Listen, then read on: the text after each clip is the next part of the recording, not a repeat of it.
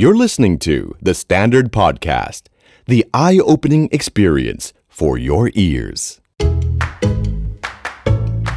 New Year, New You.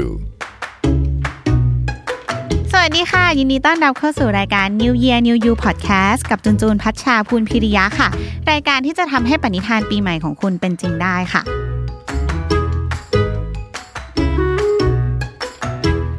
จะมาพูดถึงเรื่องการจัดบ้านค่ะ หลายๆ คนก็น่าจะชอบเซฟรูปมาจาก Pinterest หรืออะไรอย่างงี้ใช่ป่ะแบบบ้านสวยๆ ห้องสวยๆ ตกแต่งภายในดีๆ อะไรอย่างเงี้ยนะคะ แล้วก็อยากจะมีห้องนอนของตัวเองแบบนั้นบ้าง บ้านตัวเองแบบนั้นบ้างนะคะ แล้วก็ลงทุนไปหาซื้อของจากอีเกียจตุจักรอะไรเงี้ยแล้วก็กลับมาแต่งบ้านแล้วบ้านก็รกกว่าเดิมเพราะว่าของที่มีอยู่ในบ้านก็รกอยู่แล้ว แล้วก็ไม่จัดสักทีนะคะ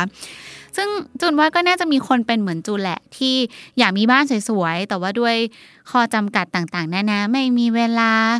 เออต้องไปทำงานบ่อยบ้านเล็ก ต้องแชร์ห้องร่วมกับคนอื่น หรือมีลูกอะไรแบบนี้อาจจะทำให้จัดห้องไม่สำเร็จสักทีนะคะ แต่ว่ารู้ไหมว่ามันมีสิ่งที่เรียกว่า declutter coach ค่ะ แปลภาษาไทยก็คือเป็นเหมือนแบบนักจัดระเบียบบ้านน่ะที่เขาจะเป็นโค้ชคอยให้คำแนะนำเรื่องการจัดระเบียบบ้านให้กับเราค่ะ ไม่ได้อยู่เมืองนอกด้วยนะ อยู่ประเทศไทยเนี่ยแหละ มีเพจเพจหนึ่งที่เขาใช้ชื่อว่าพราวจัดระเบียบเปลี่ยนชีวิตค่ะ วันนี้จุนก็เลยได้เชิญพี่พลมานะคะ ซึ่งพี่พลเนี่ยก็เป็นตัวแทนจากเพจพราวนะคะ จะมาเล่าให้ฟังว่าข้อดีของการจัดบ้านเป็นยังไงแล้วจะจัดบ้านเนี่ยต้องเริ่มจากอะไรยังไงกันบ้าง วิธีการก็น่าจะคล้ายๆกับมาเรียคอนโดใช่ไหมคะ คนที่เขาเป็นนักจัดบ้านแบบชื่อดังระดับโลกเขียนหนังสือเอ่อติด New York Times best selling อะไรอย่างเงี้ย แล้วก็วิธีจากพี่พลก็เหมือนแบบปรับมาใช้คล้ายๆ กันเนี่ยแหละค่ะ หลายๆ คนก็อาจจะรู้แล้วแหละว่าจัดบ้านน่ะมีข้อดีจริงๆ บ้านดีชีวิตมันก็ดีตามใช่ป่ะ แต่ว่าไปฟังเสียงจากพี่พลกันดีกว่าค่ะว่า ข้อดีของการจัดบ้านจริง ๆ แล้วเนี่ยมันมีอะไรบ้างค่ะ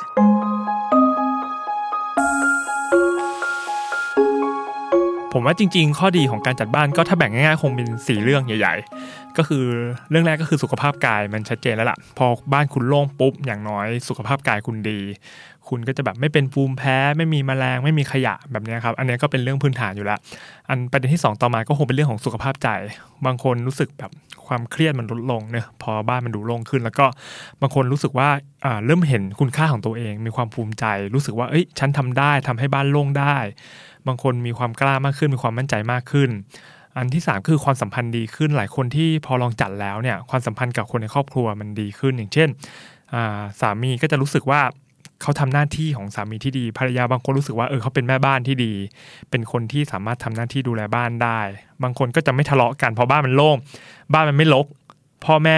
ที่มีของรกก็จะแบบเออไม่ทะเลาะกับลูกแล้วเพราะบ้านเขาไม่รก ความสัมพันธ์ก็จะดีขึ้น ส่วนอันที่สี่ก็คือความเติบโตทางจิตวิญญาณของตัวเอง อย่างเช่น บางคนได้เรียนรู้ถึงการปล่อยวาง ได้เห็นศักยภาพดีๆในตัวเองว่าเขาสามารถทำอะไรแล้วมันเติบโตขึ้นพัฒนาไปกว่าเมื่อก่อนมากขึ้น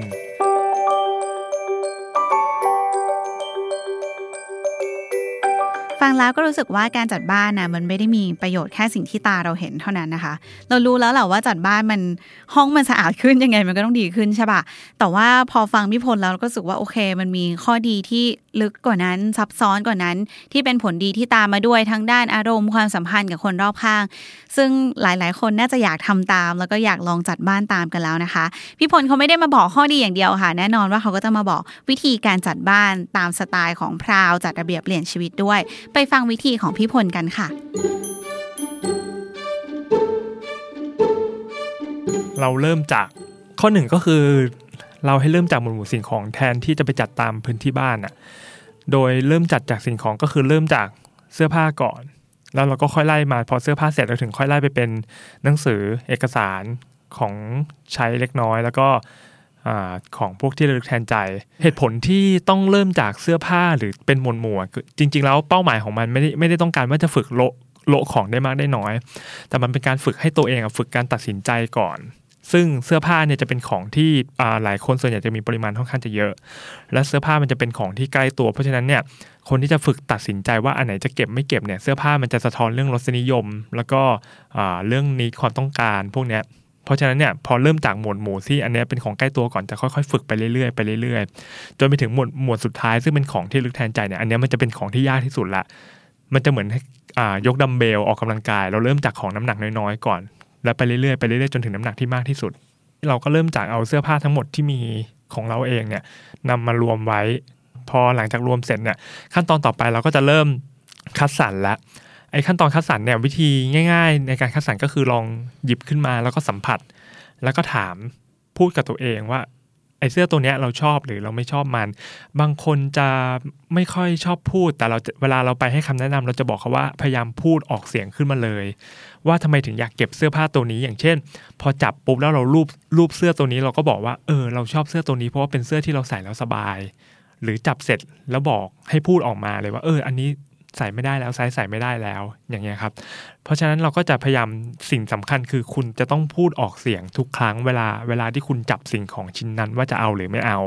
แล้วถ้าตกลงใจได้ว่าเออชิ้นนี้มันเก็บมันสวยมันถูกใจ เราเก็บขึ้นมาเราก็แยกไว้ อันไหนที่มันหมดประโยชน์แล้วมันใช้ไม่ได้แล้ว เราก็ทิ้งไปหรือส่งต่อไปในจังหวะที่เราส่งต่อหรือทิ้งเนี่ย เราก็จะไม่ใช่ว่าอยู่ดีโยนใส่ถุง เราจะบอกมันไปจนวินาทีสุดท้ายว่าเออขอบคุณนะที่ ที่ผ่านมาเนี่ยทำงานด้วยกันมาตลอด ใช้ใช้งานด้วยกันมาตลอดทำได้ดีมาก ทุกๆชิ้นในการคัดสรรจะทำแบบนี้ จนอพอคัดสรรเสร็จแล้วเนี่ยก็จะมาถึงช่วงของการที่ว่าจะจัดเก็บถ้าเป็นตัวเสื้อผ้าเนี่ยเราจะแนะนำให้เป็นการพับ แล้ววางเรียงเป็นแนวตั้งแทน จะดีที่สุดแล้วก็เวลามอง ตู้เสื้อผ้าหรือมองกล่องเสื้อผ้าอย่างเงี้ยเราพยายามให้มองไงก็ได้ เวลาเปิดตู้แล้วมองของทั้งหมดให้ครบร้อยเปอร์เซ็นให้เห็นของได้ครบทั้งหมดจะไม่มีเอาไปซุกเอาไปซ่อนไว้แล้วจะให้วางงั้น หรือถ้าเป็นหนังสือเนี่ยเราก็จะเน้นให้วางเป็นแนวตั้งเป็นหลักเหมือนกัน สิ่งสำคัญในการจะถามว่าจะวางจัดเก็บของยังไง คือถามก่อนว่าหน้าที่ของของชิ้นเนี้ยมันคืออะไรแล้วมันควรอยู่ตรงไหน ถ้าเราตอบตัวเองได้ว่าอของชิ้นนี้มันจะอยู่ตรงไหนอะเราจะดูที่เก็บเพราะอย่างบางบ้านที่ไปอย่างเช่น เอาหนังสือไปไว้ในห้องน้ำอย่างเงี้ย หรืออย่างเสื้อผ้าบางคนชอบวางไว้ที่พื้นแบบเนี้ย สุดท้ายเมื่อบ้านก็จะกลับมารก แต่ถ้าเราถามได้ว่าอ่าเสื้อผ้าเนี้ยที่อยู่ของมันควรจะต้องอยู่ที่ไหนอย่างเงี้ย มันก็จะรู้ว่าอ๋อเสื้อผ้ามันควรต้องอยู่ในตู้ หรืออยู่ในกล่องที่เราจัดวาง หรืออย่างง่าย ๆ เลยมือถือกุญแจกระเป๋าสตางค์เงี้ย ส่วนใหญ่ไปก็คือบางคนจะวางที่เตียงวางอ่าที่พื้นวางที่มุมที่เขาสะดวกเงี้ยซึ่งพอสุดท้ายแล้วเขาจะหาของไม่เจอเพราะฉะนั้นคำถามแรกที่เราจะต้องถามทุกครั้งว่าเออเมื่อไหร่ที่คุณจะจัดเก็บ คุณต้องถามก่อนว่าที่อยู่ของมันคือที่ไหนหาบ้านให้สิ่งของอืมนักกำหนดบ้านตรงนั้นให้มันอยู่ ไม่ต้องคิดเยอะแต่ใช้ความรู้สึกเยอะๆในการจัดบ้าน พยายามวาดฝันห้องตัวเองบ้านตัวเองที่เราอยากได้ขึ้นมา แล้วเรารู้สึกว่าเราจะทำยังไง และคิดภาพนั้น และทำให้ภาพนั้นมันค่อยๆ เกิดขึ้นจริง ค่อยๆ เป็นสเต็ปทีละขั้น สิ่งสำคัญคือพยายามโฟกัสที่ตัวเองเป็นหลัก โดยไม่ต้องไปสนใจสิ่งของของคนอื่น เราไม่ต้องไปห่วงว่าเราจะต้องไปจัดบ้านให้พ่อแม่ เราจะต้องไปยุ่งกับของของพ่อแม่อย่างเงี้ยเราไม่ต้องไปสนใจสนใจที่เข้าของตัวเองก่อนทำเข้าของตัวเองให้ได้ก่อน แล้วพอเราทำของตัวเองได้ปุ๊บเนี่ยหลังจากนั้นเราจะเริ่มเรียนรู้ได้เองว่าเออเราจะเริ่มต้นทํำยังไง เราจะก้าวต่อไปยังไง แล้วเราจะเริ่มจัดยังไงให้มันให้มันดียิ่งขึ้นไปเรื่อยๆ จูนเป็นคนหนึ่งที่ยังไงก็อยากจัดบ้านให้สวยอยู่แล้วนะคะ ด้วยความที่เป็นคนแบบชอบดูรูปสวยๆใช่ไหมแล้วพอมาฟังวิธีแบบนี้ก็รู้สึกว่ามันเป็นไปได้มากขึ้นน่ะ จากตอนแรกที่เรารู้สึกว่าการจัดบ้านของเราคือ จัดจัดยังไงก็ได้ยัดยัดไปเถอะให้สิ่งที่เรามองเห็นมันดูเรียบร้อยให้ของมันดูน้อยลง แต่ว่าพอมาฟังวิธีของพี่พลเนี่ยนะคะ รู้สึกว่าเราต้องจัดระเบียบเหมือนจากภายในเราเลยเนาะว่าทุกอย่างเราต้องคิดอย่างมีเหตุผลใช้การตัดสินใจว่าอันไหนเราจะเก็บไว้ อันไหนเราจะไม่เอาแล้ว แล้วการจัดบ้านแบบนี้นี่แหละค่ะที่จูรู้สึกว่ามันจะอยู่กับเราไปอีกนานแล้วบ้านเราก็จะสวยไปอีกนานเราไม่ใช่แค่บ้านเราที่เป็นระเบียบจิตใจก็จะเป็นระเบียบการทำงานต่อไปในชีวิตเราราก็จะเป็นระเบียบมากยิ่งขึ้นด้วยค่ะ ถ้าใครสนใจนะคะ ฟังเสียงพี่พลแล้วรู้สึกว่าเอ้ยเริ่มอยากจัดบ้านเริ่มอยากได้คำแนะนำพี่พลที่อัดแอปมาใช้กับบ้านเราจริงๆเนี่ยก็ติดต่อไปทางเพจพราวจัดระเบียบเปลี่ยนชีวิตได้เลยนะคะ เขาก็มีบริการให้คำปรึกษาแนะนำการจัดระเบียบบ้าน ชั่วโมงละ1,500 บาทค่ะ ก่อนหน้านั้นก็จะมีการสอบถามพูดคุยกันส่งรูปบ้านให้ดูก่อน ดูว่าบ้านเราควรจะได้รับการจัดบ้านแบบไหนที่เหมาะสมกับเรามากที่สุดค่ะ รมีวิธีจัดบ้านของตัวเอง หรือว่าจะเป็น New Year Resolution ข้ออื่น ๆ ที่อยากให้ทางเราพูดถึงนะคะ ก็ทวีตมาเลยพร้อมติด Hashtag New Year New You ค่ะ ติดตาม New Year New You ได้ทุกวัน ตลอดเดือนมกราคมกับจุนจุนพัชชาพุนพิริยาค่ะ